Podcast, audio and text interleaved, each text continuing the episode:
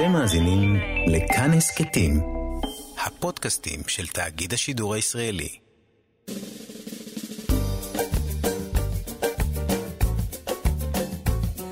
שישים החדש, עם איציק יושע. לחיות בגיל השלישי.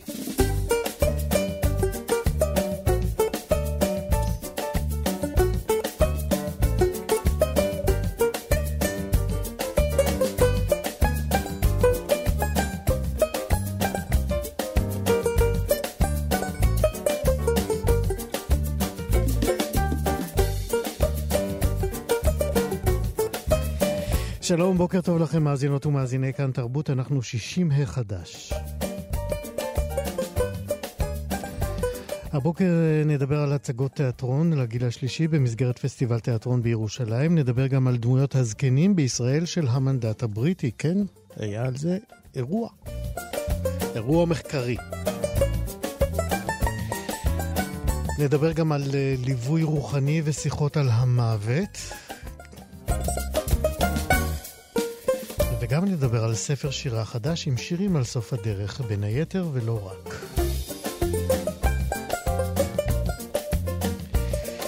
וכמובן תהיה לנו מוסיקה ישראלית ותיקה עם שירים ישראלים ותיקים מראשית הפופ הישראלי. בצוות התוכנית הבוקר ענת שרון בלייס, עורכת משנה, בהפקה אבי שמאי.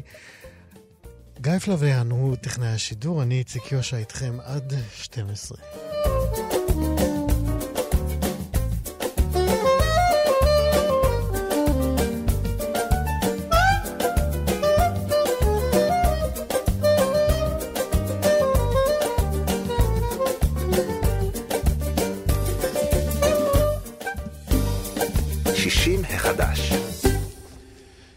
עכשיו אה, אנחנו ננסה לנסוע במנהרת הזמן אל אה, ימי המנדט הבריטי, אל השנים של אה, טרום הקמת מדינת ישראל, ואת המסע הזה אנחנו נעשה תוך כדי התבוננות על החיבור שבין גרונטולוגיה, חקר הזקנה, לבין היסטוריה. במקרה שלפנינו אנחנו נסתכל על החיבור הזה בהקשר של זקנה וזקנים ביישוב היהודי בארץ ישראל, אה, שבין השנים 1918 ל-1948. הדוקטור גליה השרוני היא עמיתת uh, הוראה ומחקר מהחוג ללימודי ישראל באוניברסיטת חיפה, והיא כתבה על זה מאמר מרתק uh, ביחד עם הפרופסור ישראל איסי דורון מהחוג uh, לגרונטולוגיה באוניברסיטת חיפה. נאמר לכם רק בקצרה שהמחקר הגרו-היסטורי הזה הוא מחקר בינתחומי שמבקש להתמקד בזקנה ובזקנים מהפן ההיסטורי, ומטרתו היא למפות את המקורות הגרו-היסטוריים של החברה ביישוב בארץ ישראל של לפני 48. ועכשיו שלום לדוקטור גליה השרוני. שלום, צהריים טובים, איציק, וגם שלומך? למאזינים. גם למאזינים. מה שלומך היום? אני היום חשה בטוב, אני מקווה שגם אתם. אנחנו ננסה. אה, נראה לי שהשאלה הכי מעניינת במחקר היא למה התעניינתם בכלל בזקנים ובזקנה של uh, ימי המנדט הבריטי? אמ, זו שאלה טובה, ואני חושבת בעצם שכשאנחנו מביטים על המחקר ההיסטורי, על ההיסטוריוגרפיה של היישוב, אנחנו מוצאים שהיא בעצם אה, הרבתה לעסוק במסגרות שהוקמו וביטאו את החיים החדשים בארץ ישראל, של שלהי המאה ה-19, של ראשית המאה ה-20, את העיסוק באידיאולוגיה, באידיאולוגיה הציונית, באותם יישובים חדשים ש, שהוקמו, בה, בהתפתחות של העימות היהודי הערבי, במאבק לה, להקמת המדינה. ובעצם כל אותם קבוצות, כל אותם אה, סקטורים שעמדו בשולי היישוב, לא אה, זכו לאותו ייצוג היסטוריוגרפי. ובשנים כלומר, האחרונות... כלומר, מה, קידשו את הנעורים, אה, כשאת מסתכלת על התקופה, אה, כמו שהיא מתבטאת, נגיד, אה, במוזיקה, בפוליטיקה, בתרבות הרחבה יותר, אין ייצוג מובהק לזקנים? בהחלט לא. אני חושבת שהאתוס הציוני שהבליט את החברה הצעירה, את הנעורים, את החוזק, את הבריאות, עסק בהיבטים האלה. ואת כל התקופה של הזקנה, תקופת סוף החיים, היא בכלל לא מופיעה במחקר ההיסטורי. וכשאנחנו מדברים על אה, גרונטולוגיה היסטורית, אנחנו בעצם מדברים על היסטוריה חברתית. וההיסטוריה החברתית מסיטה את תשומת הלב מאותם נרטיבים מקובלים, מאותו עיסוק שגור בפוליטיקה, בצבא, באידיאולוגיה, ובעצם מביאה אל קדמת הבמה את אותם הקולות של האנשים והקבוצות שהם לא חלק ממרכזי הכוח, הם לא חלק מההגמוניה, ולכן ההיסטוריוגרפיה עסקה בהם אה, באופן מצומצם. אז איך אה, ניגשים בעצם אה, אל החומרים? איפה אוספים אותם? את, ה, את, אה, את הידע, את התיעוד, ככל שיש? אה, המחקר ההיסטורי, בגרונטולוגיה היסטורית, כמו כל מחקר היסטורי אחר, הוא מבוסס על מקורות ראשוניים. מקורות ראשוניים זה בעצם חומרי מקור שלא עברו עיבוד מחקרי ונוצרו באותה תקופה, בתקופה הנחקרת. כמו למשל? כמו למשל יומנים, מכתבים, פרוטוקולים של גופים שונים, אה, מפקדי אוכלוסייה, ואת הקורפוס העיקרי של החומרים הללו אנחנו מוצאים בארכיונים ברחבי הארץ, אם זה בארכיונים היותר גדולים, כמו הארכיון הציוני המרכזי, או בארכיונים המקומיים של הערים, של הקיבוצים, של מה שהיה המושבות והיום הם ערים, וכמובן לכל המקורות האלה אנחנו מוסיפים את ספרי הזיכרונות, את הספרות היפה, את התצלומים, ומקור חשוב מאוד מאוד הוא העיתונות, העיתונות ההיסטורית שיצאה בארץ ישראל בתקופת המנדט, אם זה עיתון דבר, אם זה עיתון הארץ או דואר היום, שבעצם מסייעת לנו לחקור את תודעה ציבורית, מנטליות פומבית, וגם חושפת דעות, אה, סיפורים אישיים וחוויות שונות. אז יצאתם לדרך וניסיתם כן. להגיע אל כל מקורות המידע האלה שמנית עכשיו. אה, היו לכם בוודאי איזה שהן הנחות יסוד או אה, מטרות מחקר, מה הם היו?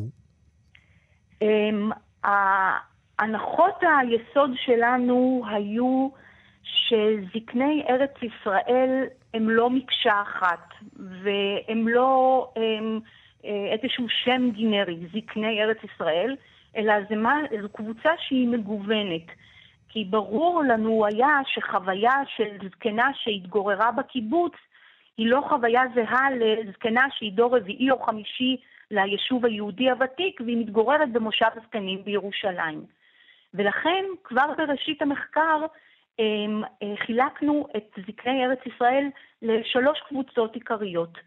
אמ, אה, אה, חשבנו על זקנים שהם ילידי הארץ, זקנים שנולדו בסוף המאה ה-19 בארץ ישראל והשתייכו אם ליישוב הוותיק הספרדי או ליישוב הוותיק האשכנזי בירושלים או בצפת. זה קבוצה אחת שאנחנו רואים. הקבוצה השנייה זה קבוצה של זקנים בארץ ישראל המנדטורית, אבל אלו שהגיעו לארץ כשהם בני 20, 25, בסוף המאה ה-19, כלומר בעלייה הראשונה. אם יש לנו בחור צעיר שמגיע לראשון או לפתח תקווה או ליפו ב-1890, אז ב-1930 הוא כבר בן 65, הוא זקן.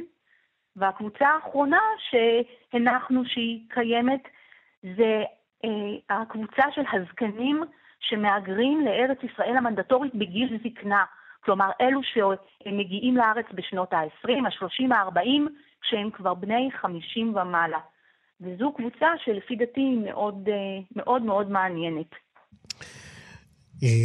אם כך, בואי, אחרי שמנינו את הקבוצות, אה, אין לנו הרבה זמן, אבל תנסי, אה, אם אפשר, בכלל לצייר איזושהי תמונה או משהו אה, כללי שיכול להגיד, זקני ישראל עד 1948 היו שלוש נקודות. אמ, אני חושבת, בגלל, בגלל שהמחקר כמובן עדיין הוא נמצא בהתהוותו, אבל דבר מאוד מאוד בולט שעולה כבר עכשיו זה דפוס ההתארגנות של אה, זקני ארץ ישראל. אנחנו אה, רואים שבשנות ה-30 מתחילות אה, אה, לקום קבוצות של אה, זקנים שמתארגנים על איזשהו רקע אה, משותף בעברם, אם זה על רקע עדתי או על רקע דתי או על איזשהו אה, רקע אידיאולוגי שהם חלקו בעבר. ואנחנו מוצאים למשל בשנות ה-30 אה, קמות בארץ אה, ברית ותיקי המכבי, או ותיקי המזרחי, mm-hmm. או אה, ברית ראשונים שמאגדת מתחתיה ציונים, פעילים ציונים ותיקים. כלומר, אנחנו רואים שהזקנה לא פסחה על אה, אף איש בארץ ישראל המנדטורית. לכולם היו קמטים ושיער לבן, אבל הזקנים עצמם עורכים את ההבחנה ומבקשים להזדקן בחברת מי שאיתו הם חלקו את עברם. כן. אה, אנחנו מדברים על תקופה שבה היישוב הישראל, היהודי אה, היה קטן אה, יחסית לאוכלוסייה שהייתה פה לפני שהוא הגיע, אני מדבר על האוכלוסייה הערבית. זה מקרה שהמחקר שלכם לא מטפל באוכלוסייה הערבית, בזקנים הערבים, או בממשק שבין היהודים לערבים, לזקנים שביניהם? אה, אנחנו כבר אה, בראשית מחקרנו אה, החלטנו שאנחנו מתמקדים ביישוב היהודי, גם כי כך רצינו וגם כי בגלל שכל הנושא הזה הוא מאוד בוסרי, אין, אין כמעט עיסוק בו, אנחנו חושבים שדווקא העיסוק ונקודות ההשקה שבין הקבוצות השונות בארץ יכולות להוות איזושהי במה למחקר אה, עתידי, שבטוח שיוכל אה, לתרום גם על ההיבט הכללי של היחסים בארץ. אבל אנחנו כעת מתרכזים ביישוב היהודי. מה לוח הזמנים אה, לסיום המחקר הזה, שנמצא בשיאו, את אומרת? אמ, אני לא מתחייבת, אבל אני מניחה שאנחנו נעבוד עליו בשנה, שנתיים, אולי שלוש הקרובות, ואתה תזמין אותי שוב, ואז אני אגיד שוב פעם דברים חדשים, אתה תראה כמה הוא מתקדם. הנה, יש לך uh, הזמנה כאן פתוחה uh, לבוא אלינו, לספר לנו על uh, תוצאות המחקר הסופי ועל התמונה המלאה של הזקנות והזקנים של ישראל של עד 1948. הדוקטור גליה השרוני, תודה שדיברת איתנו. תודה לכם. להתראות. תודה. להתראות.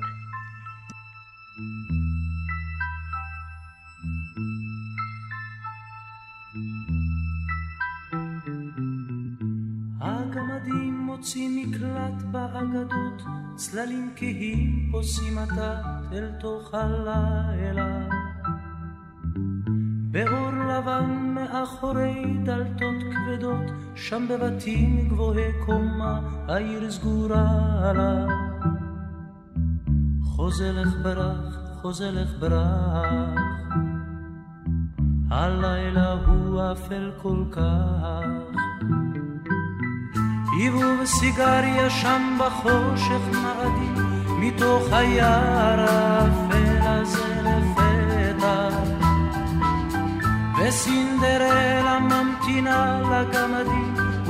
רובץ החטא ליד כל פתח. מתוך בתים גבוהים הגמדים כולם, פתאום באים אחד אחד אל סינדרלה.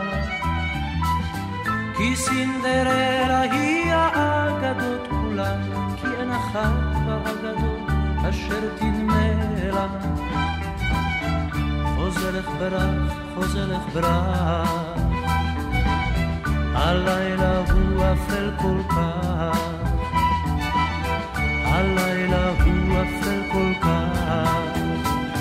שומר נפשו נמלט, שומר נפשו תמיד, כי אין בעיר מקלט ואין בה רחמים. חוזרך ברח, חוזרך ברח.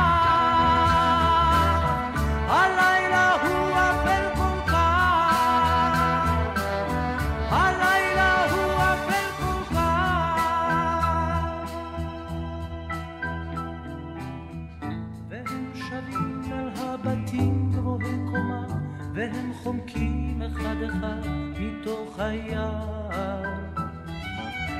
רק סינדרלה עוד ניצבת במקומה, כשהם בורחים לאגדות, סוגרים השער. חוזרת ברק, חוזרת ברק, הלילה הוא אפל כל כך, הלילה הוא אפל כל כך. שומר נפשו נמלט, שומר נפשו תמיד, כי אין בעיר מקלט ואין בה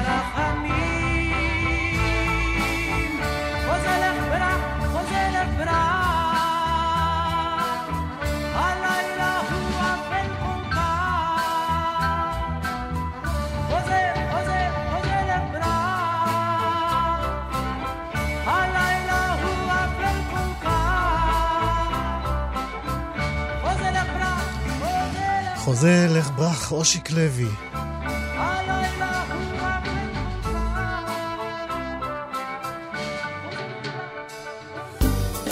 שישים החדש. גם השנה התקיים הפסטיבל היהודי הבינלאומי לתרבות עכשווית. זהו פסטיבל שמפיקה קבוצת התיאטרון הירושלמי, וברוח הבידוד והסגירות והכאוס של הקורונה, הפסטיבל הזה התקיים השנה במתכונת אה, מקוונת. אונליין, והמופעים ישודרו ברשת בין התאריכים 6 ו-10 בדצמבר. השנה בולטים בו כמה מופעים והצגות שעניינם הגיל השלישי, וכדי לדעת עליהם אה, קצת יותר, זימנו את המנהלת האומנותית אה, ומייסדת התיאטרון הירושלמי, הבמאית גבריאלה לב. שלום גבריאלה. שלום איציק. מה שלומך? מצוין. איזה כיף לשמוע מישהו שמשקר במצח נחושה. לא, אבל סוף סוף, אחרי תשעה חודשים שאנחנו סגורים, אז סוף סוף היה הזדמנות ליצור משהו. אז הנה, כן. יופי. אז אנחנו פה כן. כדי לתת הד ליצירה הזאת. אה, אמרנו אה, שיש אה, בפסטיבל השנה תוכנית מאוד עשירה ומגוונת, צצתי בה. יש שם כמה וכמה הצגות שעוסקות בגיל השלישי, הגיבורים, או הנושאים שלהם אה, כאלה, אה, וזה נכון. תחת הכותרת חלונות, נכון? גם תחת הכותרת חלונות, אבל יש לנו כמה הצגות שהגיבור או הגיבורה שלהם mm-hmm. זה מישהו בגיל השלישי. אז בואי, אבל... בואי נלך אחת-אחת כדי שנספיק okay. אוקיי. כמה שיותר. בואי נלך למדינה יקרה. אנחנו, okay. אוקיי. יש לנו שם אישה בת 70 שמדברת בעצם אה, אה, לאפליקציית הזום שלה, כי היא רוצה להגיד משהו על המדינה, אבל אין לה עם מי לדבר כי כולם בסגר. ספרי לנו בדיוק. על זה. כן, טוב, החלונות 2020, שזה פתיחת הפסטיבל, אה, נולד מהרצון ליצור משהו אה, שייתן איזו תשובה או איזושהי תגובה לזמנים הבאמת מוזרים והיוצאי דופן שאנחנו חיים בהם. אה, וגיל השלישי הם היו הגיל שבאיזשהו מקום הכי מושפע מהסגר. והאישה הזאת כאילו סוגרת חשבון עם המדינה דרך זום. מה היא אומרת? היא, היא אומרת, תראה מדינה, מדינה יקרה שלי, באמת אני מודה לכם על זה שאתם דואגים לי ושאתם רוצים לעטוף אותי בצמר גפן, אבל איפה הייתם?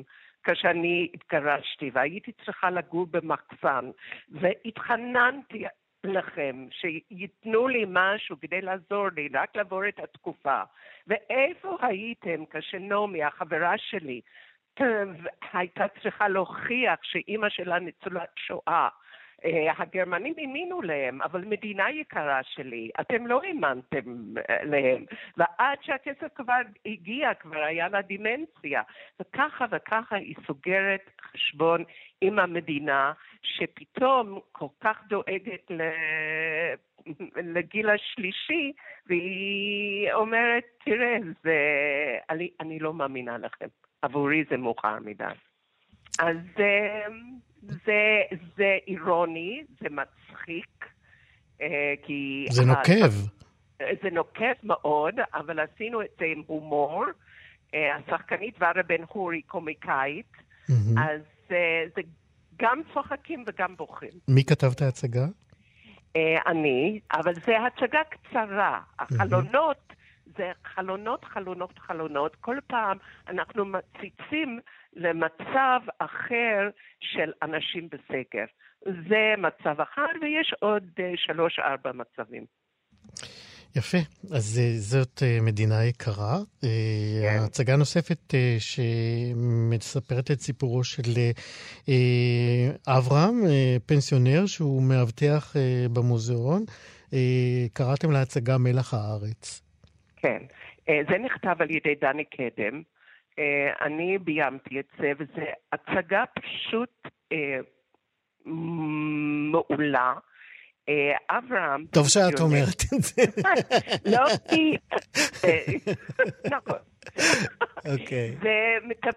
אברהם פנסיונר, שמשוחק על ידי ערן בוהם, שהוא שחקן מאוד נוגע ללב. אה, עומד במוזיאון, וכדי להעביר את הזמן שלו, הוא פנסיונר, וגם כדי להרוויח עוד כמה פרוטות, הוא שומר. במוזיאון מודרני. הוא שומר על ערימת מלח. הוא לא מבין למה צריך לשמור על ערימת מלח, הוא לא מבין למה זה אומנות, והוא מדבר על זה, וזה גם מצחיק, וזה גם, אה, וגם מעורר שאלות. ולאט, לאט, לאט אה, אה, מתברר הסיפור חיים שלו. והערימת מלח נעשה על ידי אומן, אומנית צעירה מגרמניה. והיא באה לבקר את הערימת מלח שלה, ופתאום היא רואה את אברהם שם עם המספר שלו mm. מאושוויץ mm-hmm. על היד. ואז היא מתחילה לבכות, והוא מוצא את עצמו שכל כך לעג לערימת מלח, מנחם אותה ואומר לה, לא, הכל בסדר, היא שומר עליה, הוא לא מבין למה היא בוכה. והיא בוכה בגלל שפתאום היא אומרת, סוף סוף היא מבינה את, ה... את המיצג שלה. וכך לאט לאט הוא מספר לנו על טובה אשתו, על הנכדים שלו, יוני ורוי, יוני החייל שחרט המספר שלו על הכלי נשק שלו, ולאט לאט אנחנו מאוד מאוד מרכבים לאברהם, וזה באיזשהו מקום תמונה של, של פלג גדול של המדינה שלנו. לגמרי. אז אה, אברהם והגברת ממדינה יקרה הם אה, כאילו דמויות אה, מן היישוב, אבל יש גם התייחסות לדמויות קצת יותר מוכרות ויותר גיבורות בתולדות ימי היישוב. יש גם הצגה על מניה שוחט. נכון. שנקראת מניה אגדה בחייה. נכון. אולי במשפט או שניים, מי הייתה מניה שוחט? מניה שוחט הייתה חלוצה. מהעלייה השנייה, והיא בעצם הקימה את מוסד הקיבוצים שלא יודעים את זה כל כך. אבל היא הקימה את הקיבוץ הראשון, והיא הקימה כל מיני דברים. אה, אגודת הפועלים, אה, גם אגודה של שלום בין אה, פועלים ערבים ויהודים. אנחנו רואים אותה בהצגה בגיל, בסוף חייה.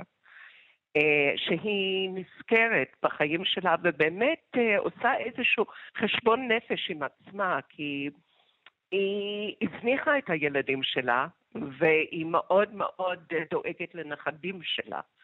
אה, והיא חושבת האם היא עשתה נכון, לא הייתה לה ברירה כי היא הקימה מדינה. ואז היא נסעה להמון זמן לגייס כסף, לגייס נשק, אבל אנחנו רואים אותה זקנה זוכרת את עצמה צעירה. וככה אנחנו רואים את הסיפור שלה. וזה מאוד מעניין באמת אה, לראות את הסיפור, לא כשזה מתרחש, אבל בזיכרונות שלה, כי כשאנחנו מגיעים לגיל השלישי, זה באמת מה שאנחנו עושים. אנחנו כאילו מסתכלים על החיים שלנו, ופתאום רואים דברים בצורה לגמרי אחרת ממה שאנחנו ראינו כשזה באמת uh, קרה. אז uh, אני כן. חושבת שזו הצגה שגם מאוד יעניין, כן. כולם. זה, זה, זה מעניין באמת אה, לבדוק איך דמות שהיא הייתה כל כך ציבורית וכל כך החיים המלאים והתוססים שלה היו בעצם בעבודה אה, אה, מחוץ לבית אה, ומול החברה הישראלית והקמת המדינה, איך באמת היא, היא מסתכלת אחורה? איזה תובנות עולות בה כלפי המשפחה שלה, למשל? תראה, היא, אני חושבת שהיא הבינה שילדים צריכים אבא ואימא, אלא הם היו מאוד מאוד מהפכנים. אה, אה, מניה שוחט ובעלה שפתאום אה, נפלט מישראל שוחט, ישראל שוחט. הם היו כן. מאוד מאוד מהפכנים, כי הם התחתנו, אבל הם חיו בנפרד. המון מהנישואים שלהם.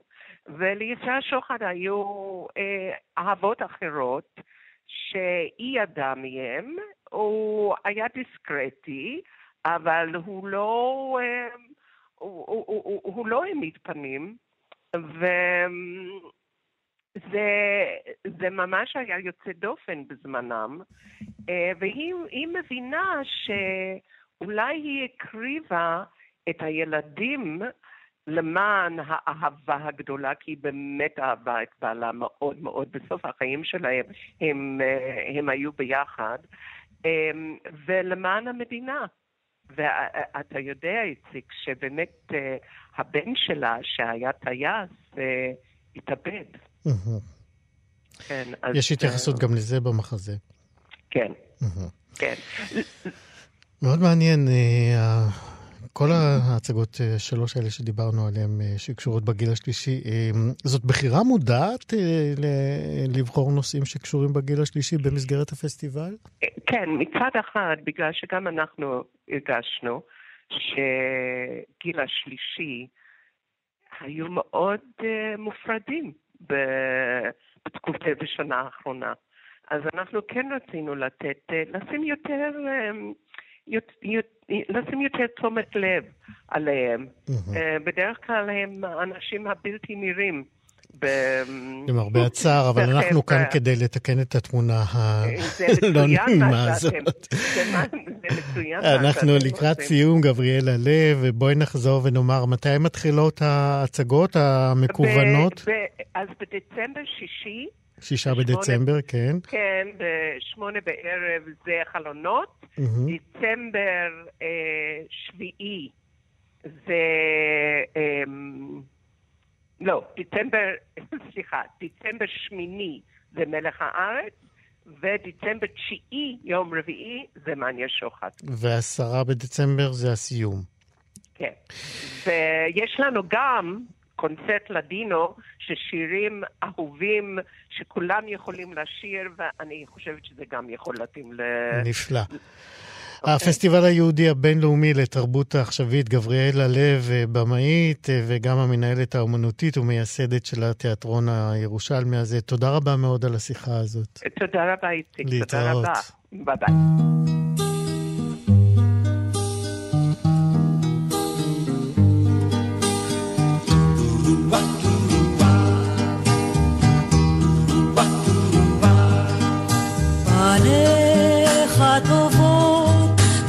היום הגדול, עיניך כחולות כמו הים הכחול, זוהרות כאבני יהלום. אם תלך כמו כולם, תשוב לעולם, תישאר בלבבי כחלום. אם תלך כמו כולם, לא תשוב לעולם, תישאר בלבבי כחלום.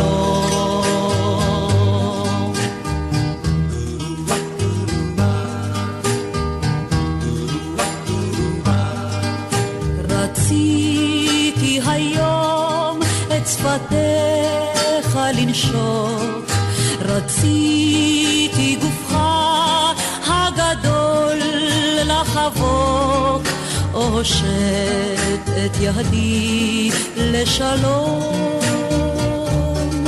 אם תלך כמו כולם, לא תשוב לעולם, תישאר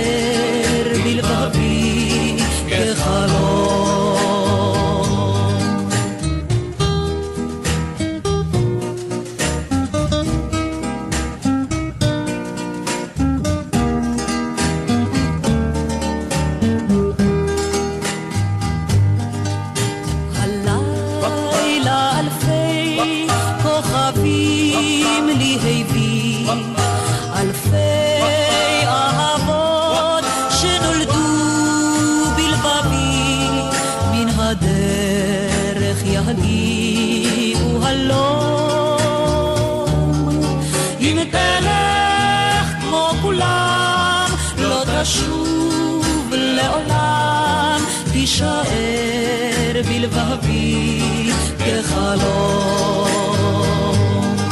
אם תלך כמו כולם לא תשוב לעולם. תישאר בלבבי כחלום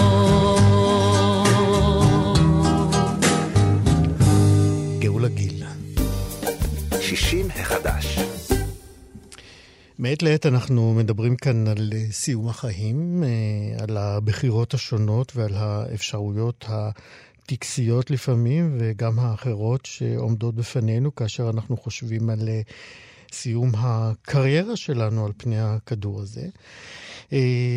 לאחרונה הציבור גם נחשף לסוף חייה של מירית הררי, זוגתו של דידי הררי השדרן. מירית שיתפה את הציבור במשאלותיה הכמוסות והגלויות על תמונת ימיה האחרונים. אפשר לומר שגילוי הלב והאומץ שלה להישיר מבט אל המוות הם נחלתם של מעטים. ואנחנו רוצים לנסות עכשיו על רקע זה לברר מה אנחנו מחמיצים, אם בכלל, כשאנחנו נמנעים מלדבר על הסוף, או לחלופין, איזו תועלת יש בדיבור על המוות. בצד השאלות האלה אנחנו גם שומעים יותר ויותר על ליווי רוחני בסוף החיים כחלק מההתמודדות עם הסוף המתקרב. אז על השאלות האלה המאוד מורכבות אנחנו ננסה לענות עכשיו עם חביבתנו יעל חביב, שהיא מטפלת זוגית שמתמחה בגיל השלישי. שלום יעל. שלום, שלום איציק. תגידי, יהיה נכון לומר שאנחנו יותר יודעים לחיות מאשר למות? חד משמעית. אנחנו מאוד עסוקים בחיים, מאוד מאוד למרות שהמוות הוא הדבר היחיד הבטוח. גם הלידה, נכון. כן. אבל uh, גם החיים של הרגע הם מאוד מאוד בטוחים, אבל אני, אני כן חושבת שאנחנו מאוד מאוד עסוקים באיך לחיות, ופתאום המוות uh, מפתיע אותנו ואנחנו צריכים להיערך לו. Uh, מה ש, שנכון, אני חושבת שצריך מאוד לדעת איך לחיות, אבל בהחלט צריך גם להבין שזה נגמר, ואולי נכון לעשות תהליך מקדים. אז דיברנו, הזכרתי כאן איתך, בעקבות שיחה איתך, את, את מירית הררי. זאת אומרת, המקרה היוצא דופן שלה הוא היוצא מן הכלל שמעיד על הכלל. זאת אומרת, אנשים לא מישירים מבט אל המוות, כאשר הסימנים מאוד ברורים, יש מחלה והיא חשוכת מרפא. אני חושבת שזה איזשהו תהליך שקורה. Uh, אתה יודע, מתוך זה שבהתחלה אולי אני מתכחש אל המוות, אני יוצא להילחם בו, אני יוצא להילחם במחלה, uh, מאוחר יותר אני uh, אולי עושה כל מיני הסכמים, אם אני אבריא, אז אני אתחיל אולי להדליק נרות בשבת, או אנחנו ממש עושים איזשהו תהליך ככה של, של אבלות, של, של עיבוד של אבל. והרבה פעמים אנחנו רואים שדווקא כשאנחנו ממש קרובים למוות, כבר מתחילה איזושהי הידברות אלוהית. כבר מתחיל איזושהי קבלה, איזושהי הפנמה, גם אם היא לא בהכרח כלפי חוץ, כי למשפחה מאוד מאוד קשה להכיל את זה. ואני חושבת שזו גם אחת הסיבות שיש מלווה רוחני שמאפשר את השיח המאוד מאוד אה, מורכב וקשה הזה. אמ, אבל כן מתחיל איזשהו חיבור אלוהי, איזושהי אמונה שאני הולך לקראת משהו, אני אולי אפילו קצת מתרגש, אני גם מפחד, אה, אבל כן יש תהליך של קבלת המוות. כן, כשאת אומרת על אה, חיבור אלוהי, זה לא בהכרח דתי. חד משמעית לא.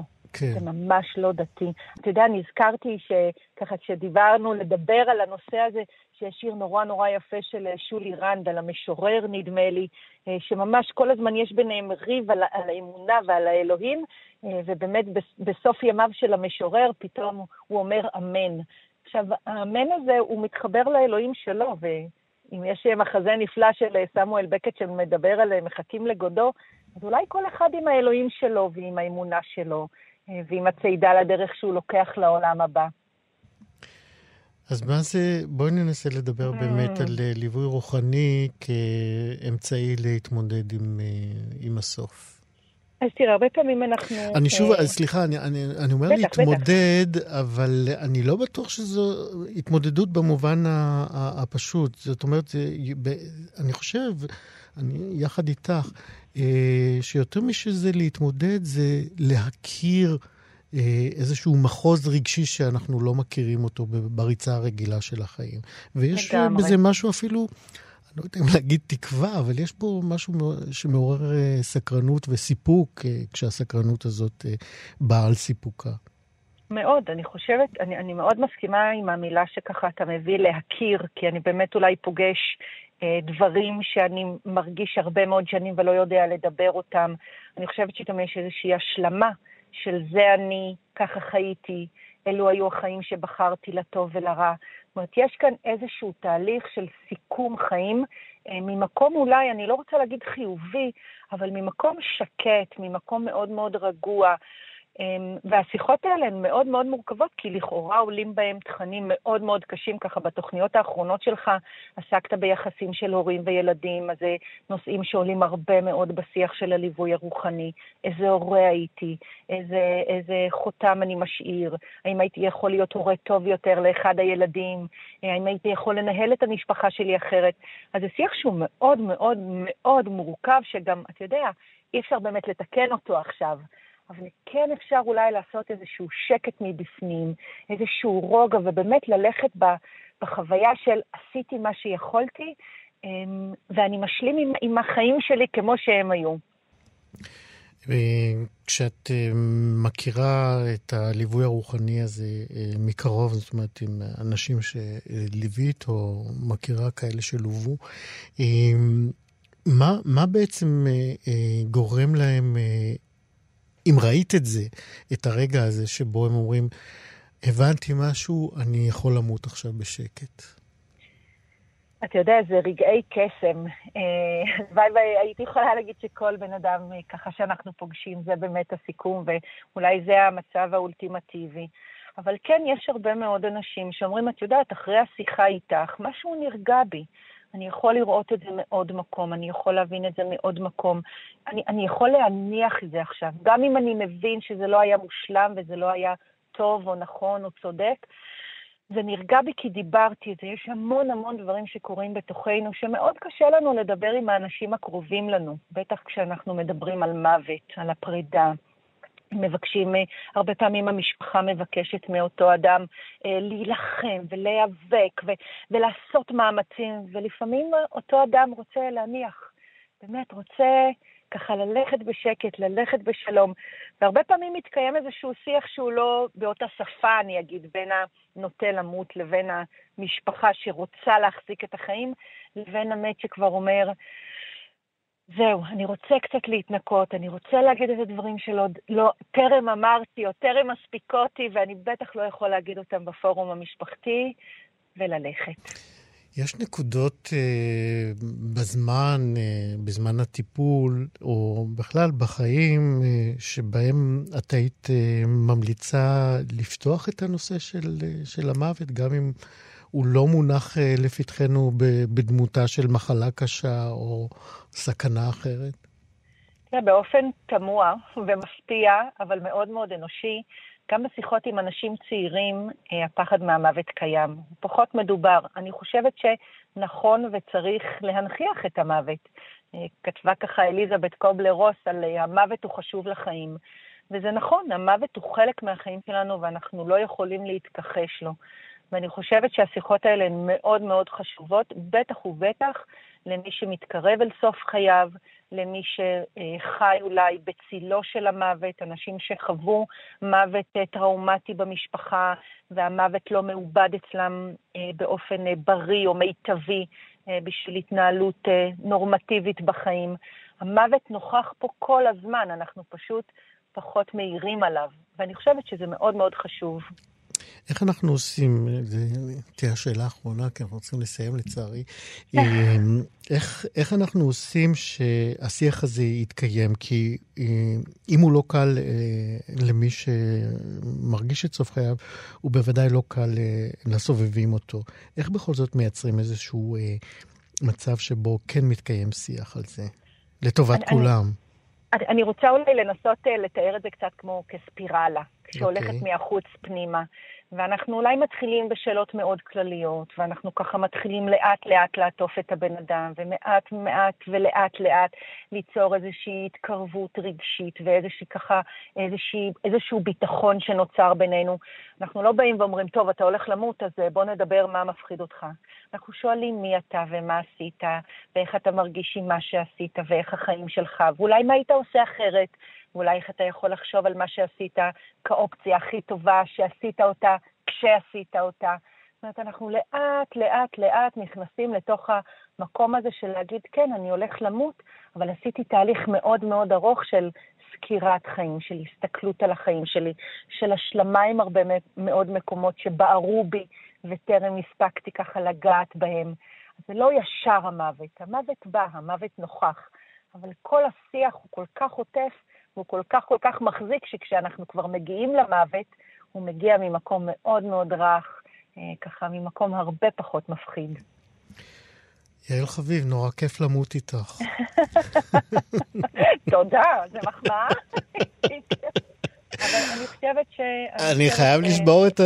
כן, זה נושא נורא קשה, אז משהו קצת אה, עם חיוך ככה. זה נכון, זה נושא קשה, ואני רוצה להגיד שגם בליווי רוחני, אנחנו צוחקים הרבה, ויש המון הומור, אה, ויש מגע, ויש, אה, זה לא רק אה, עננה שחורה שיושבת ומורידה שערות, זה גם הרבה רוך וקרבה וצחוק ו... יפה. וכיף גדול. יעל חביב, מטפלת זוגית עם התמחות לגיל השלישי, שוב, תודה מאוד מאוד על השיחה הזאת. תודה, איתי. להתראות. ביי.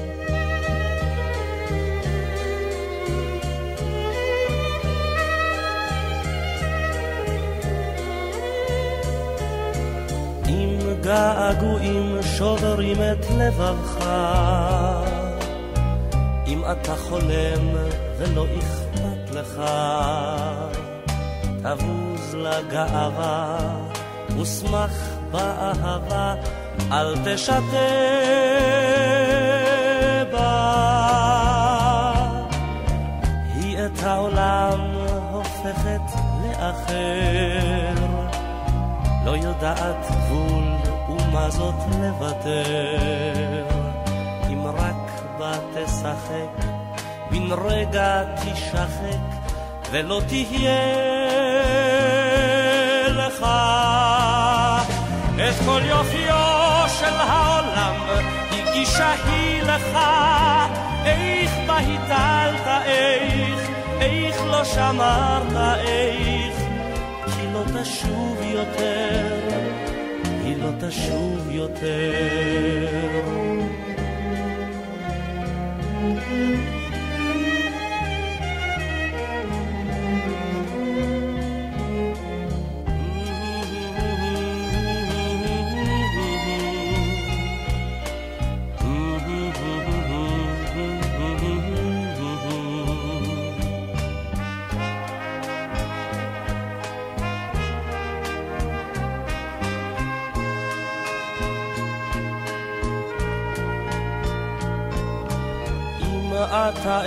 צער העולם כואב, אם אתה גם קצת על אחרים חושב, חייך בגאווה ושמח לאהבה, אל תשתה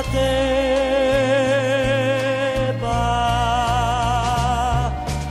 היא הופכת בית לארמון זהב. דמעות עוטפת בחיוך רחב, אך אל בה תשחק, בן רגע תשחק, ולא תהיה לך את כל יופיו של העולם, הגישה היא לך, איך בה הטלת, איך, איך לא שמרת, איך לא תשוב יותר, לא תשוב יותר.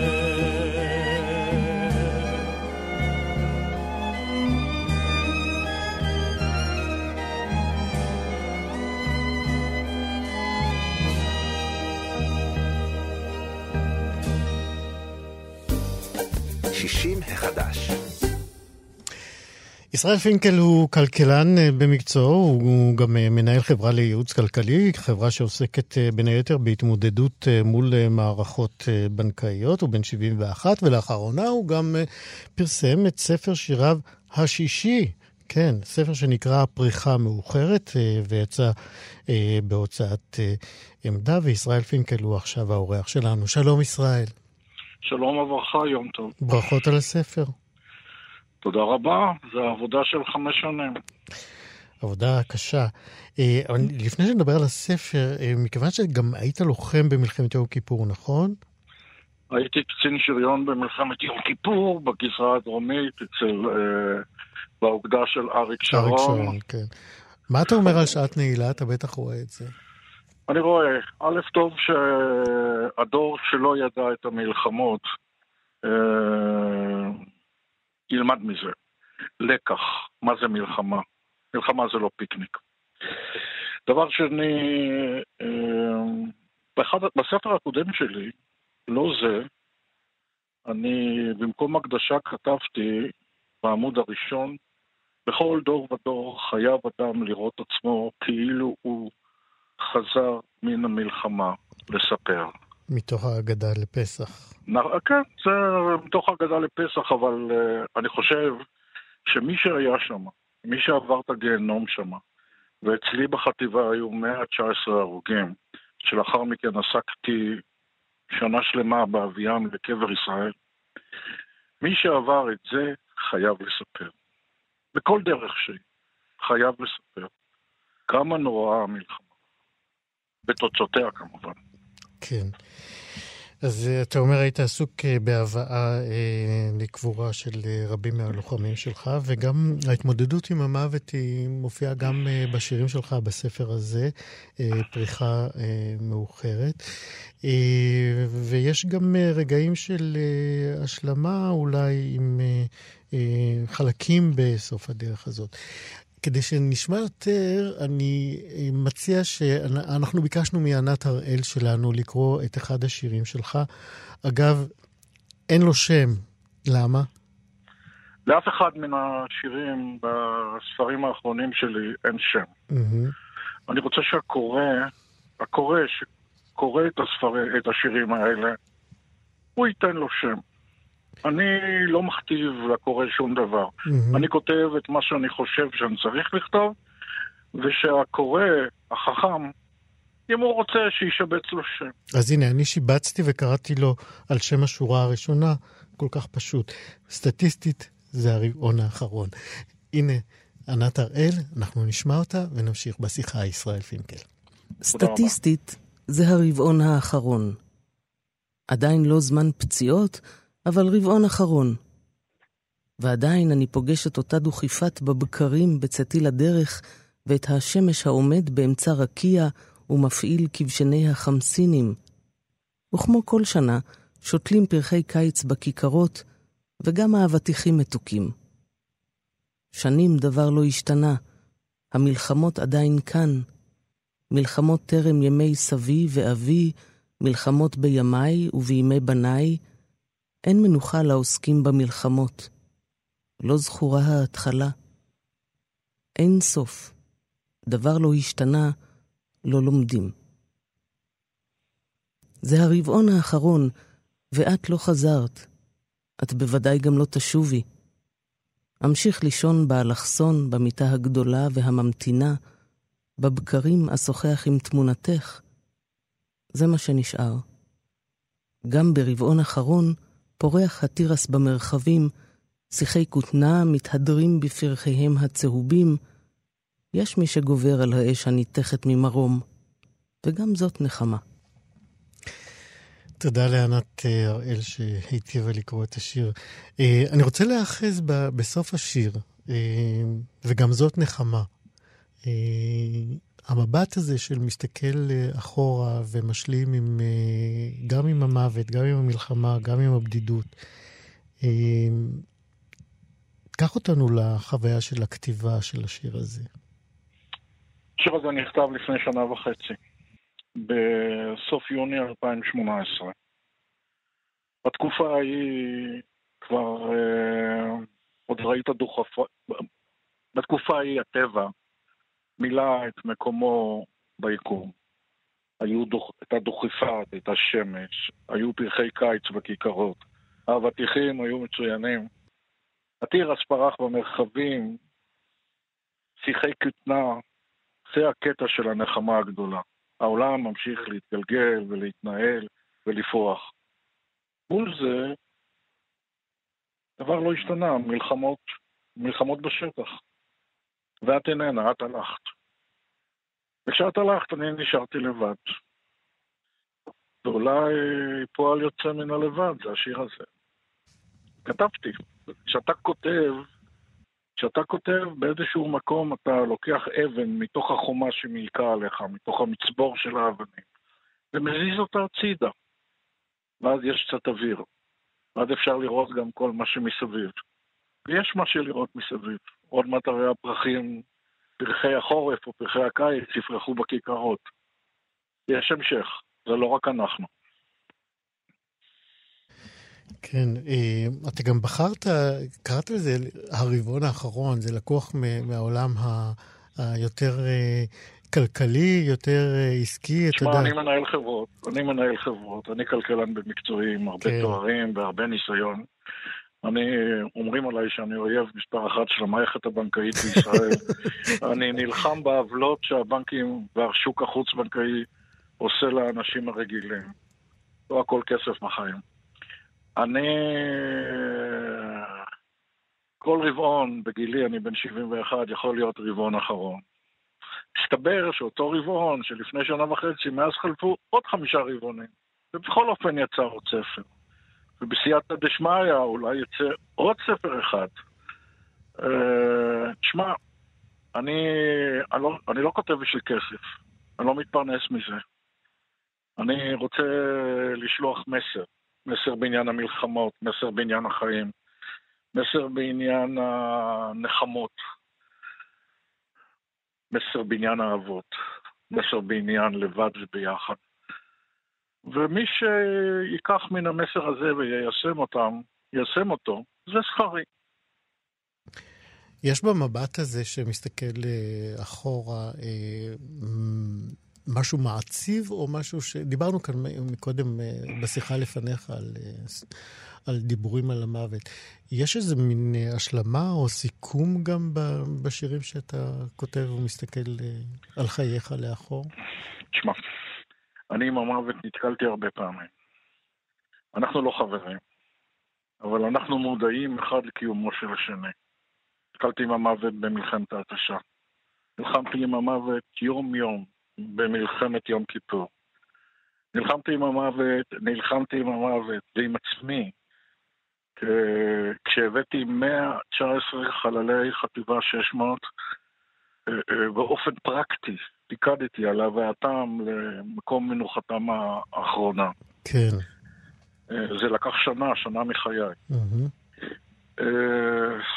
תשמע, המוות ואני גרים דלת מול דלת. כולנו, לא כן. אני לא, אני לא מפחד ממנו. ישראל אה, פינקל עם ספר השירים מחדש, פריחה מאוחרת. תודה רבה ובהצלחה עם הספר. אני מאוד מודה לכם ויום טוב. להתראות.